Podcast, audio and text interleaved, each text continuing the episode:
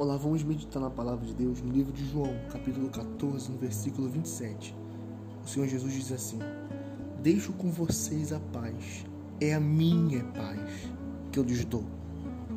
Não lhes dou a paz como o mundo a dá. O que entendemos com isso? Nessa ocasião, o Senhor Jesus estava se dirigindo aos seus discípulos. E o Senhor Jesus sabia que estava por vir. Ele iria ser crucificado, ele iria ser ressuscitado, iria junto ao Pai. Então os seus discípulos iriam ficar. Mas ele enviaria o Espírito Santo, que é essa paz, que é essa presença dele, é a presença de Deus. Mas ele alertou: não fiquem aflitos, não tenham medo.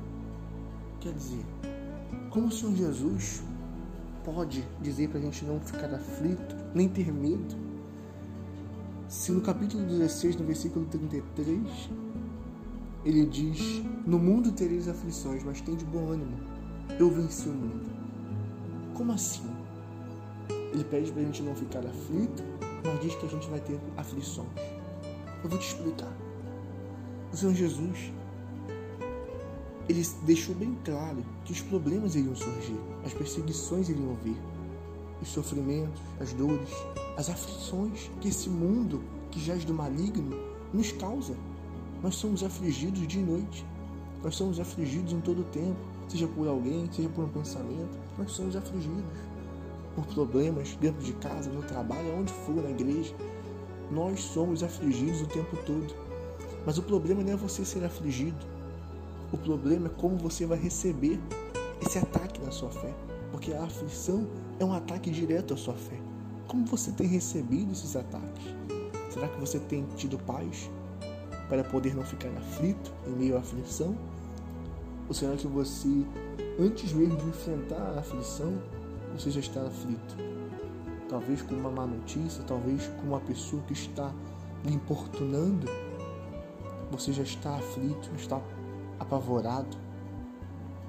Então entenda que para você manter-se em paz, manter-se tranquilo, confiante, é necessária a presença de Deus.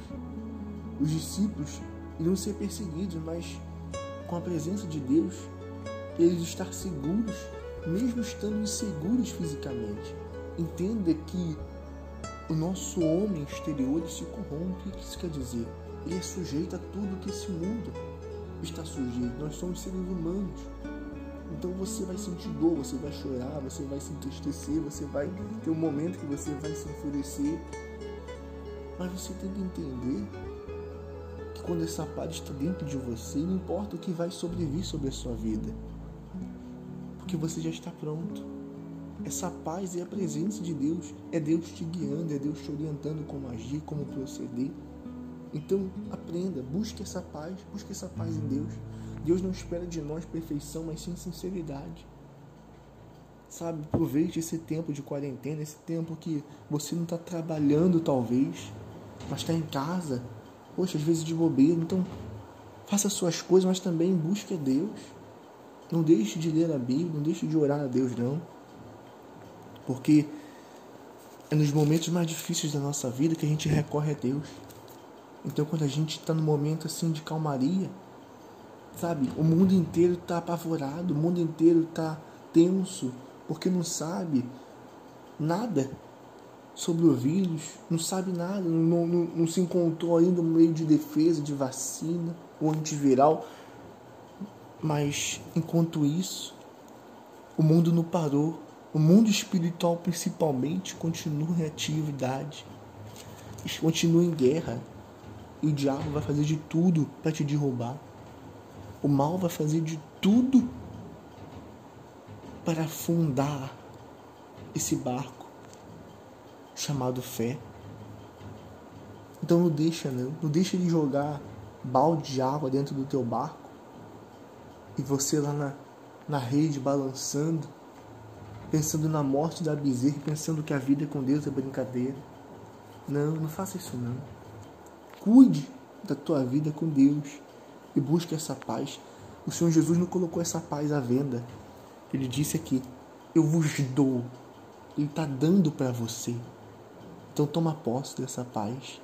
Aí onde você está, Sabe? Deixa de lado tudo aquilo que tira a tua paz, as más companhias, mais amizades, sabe? As más conversações. Talvez tenha uma pessoa, às vezes, que é até da igreja, mas que só conversa com você coisas, sabe? Para te jogar para baixo, para alimentar dentro de você algo que não é legal, que não é bom. Acaba com essa amizade, acaba com isso.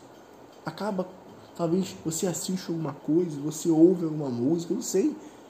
Um livro, não sei. Algo que contamina, que atinge a sua fé e você está lendo, você está alimentando, você está fazendo. Isso está te prejudicando e você não está vendo. Então, desperta, porque é momento de alerta. Tudo isso que o mundo está passando é o alerta de Deus para que a humanidade se arrependa e faça de novo uma aliança com Ele. Porque Deus está pronto a fazer uma aliança contigo. Basta você querer. Então seja sincero e fale com Deus. E Ele vai te atender. Que Deus abençoe a sua vida. Encaminhe essa mensagem para outras pessoas, para que elas venham ser alcançadas da mesma maneira que você foi. Que Deus te abençoe.